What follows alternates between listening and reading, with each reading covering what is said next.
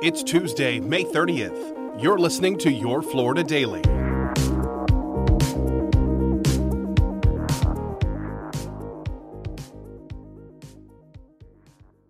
I'm John Ambrone. Another mass shooting in the U.S., this time in South Florida. Investigators say nine people were hurt after an argument between two groups escalated into gunfire in Hollywood Beach between Miami and Fort Lauderdale. Four of the shooting victims are reported to be children, with one of them being just a year old. The beach was packed at the time for the Memorial Day holiday. Police said Monday night they had one person in custody, but were looking for at least one more suspect. Another well known Orlando business has officially closed its doors. The giant 35,000 square foot Ace Cafe downtown says it is shut down permanently. The restaurant was the first U.S. location for the London based company, but like many other businesses, it has struggled in the wake of the pandemic.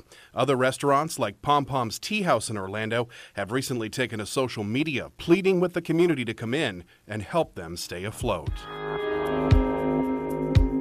And lifeguards are warning the risk of dangerous rip currents remains all along Florida's east coast beaches. Yesterday alone, lifeguards in Volusia County pulled 237 people from the rough surf, bringing the weekend total to just under 300. With many taking this week off, the beaches are expected to stay busy. Remember to swim with inside of a lifeguard and to never enter the ocean alone. Find these top stories along with breaking news, weather, and traffic all day on clickorlando.com. Now, your pinpoint forecast from meteorologist Troy Bridges. Today, once again, heating up near 90, getting up to a high of 89 with only a 20% coverage of rain. Rain chances very low for one more day before we see those rain chances going up by the middle of the week and increasing for the end of the week. I'm meteorologist Troy Bridges. Have a great day. And now, a completely random Florida fact.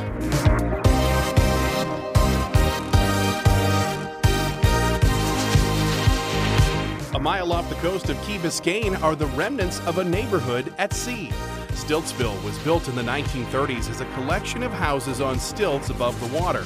At its peak in 1960, there were 27 structures on the flats, but hurricanes and fires made every building relatively short lived.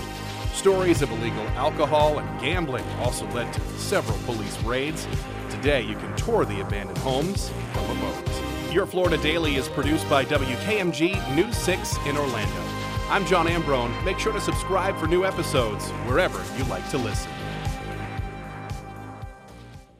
Hi, I'm Candace Campos. And I'm Lisa Bell. We're the hosts of Florida Foodie. It takes a lot to get your dinner on the table each and every day, and it has a huge impact on how we live, our economy, the environment, even politics. On Florida Foodie, we are talking with the chefs, farmers, CEOs, and small business owners who make their living feeding you, as well as the activists and community leaders working to ensure no one goes hungry. Join us every other Tuesday as we serve up some food for thought about what you eat. You can find Florida Foodie on Amazon Music, Apple Podcasts, Spotify, Stitcher, or wherever you download or stream your podcasts.